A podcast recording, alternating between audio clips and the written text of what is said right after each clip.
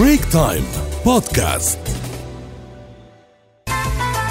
نبقى بعالم ال social media وخليني خبركم عن كمان post شغل الناس امبارح بأنه وضعوا صورة مبنى وقالوا آه، الأسطورة بيليه سيدفن في الطابق التاسع من هذا المبنى.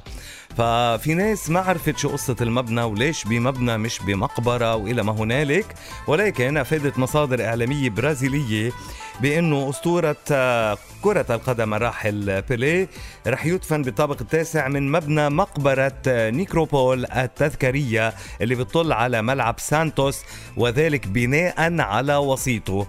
يعني خلينا نقول بأنه آه، البناية طلعت هي مقبرة.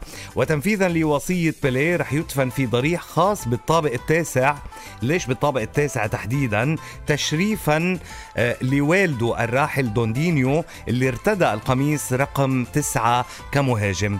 هو ابن لاعب كرة قدم دوندينيو اللي كان يلبس الرقم تسعة فاختار الرقم تسعة تخليدا واكراما لوالده وكمان خليني أخبركم بأنه هذه المقبرة العاموديه اللي بتتألف من 32 طابق تطل على ملعب فيلا آه، بيليرمو آه، موطن نادي سانتوس.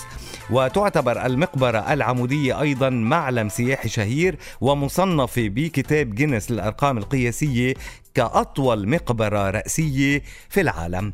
متى عرف السبب؟ بطل العجب. هي مقبرة اختار رقم تسعة تقليدا لوالده وهيدي هي كل القصة لأنه هذه المقبرة بتطل على ملعب النادي التاريخي اللي لعب له بيليه وهي وهو آه نادي سانتوس.